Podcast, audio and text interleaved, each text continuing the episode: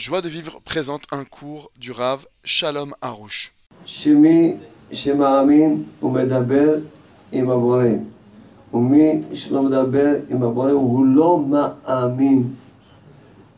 Il y a un deuxième point fondamental. Celui qui a foi dans le Créateur, il lui parle. Et celui qui ne parle pas au Créateur, ça signifie qu'il n'y croit pas.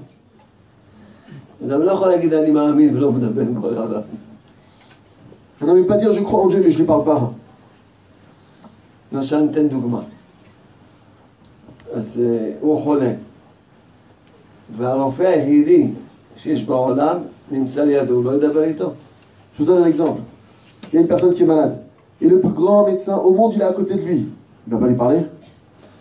הרופא היחידי, היחידי, Le seul, l'unique, le seul qui peut l'aider, le seul au monde. En dehors de Dieu, il n'y a aucun médecin dans ce monde-ci. Retrouvez tous nos cours sur joiedevivre.org.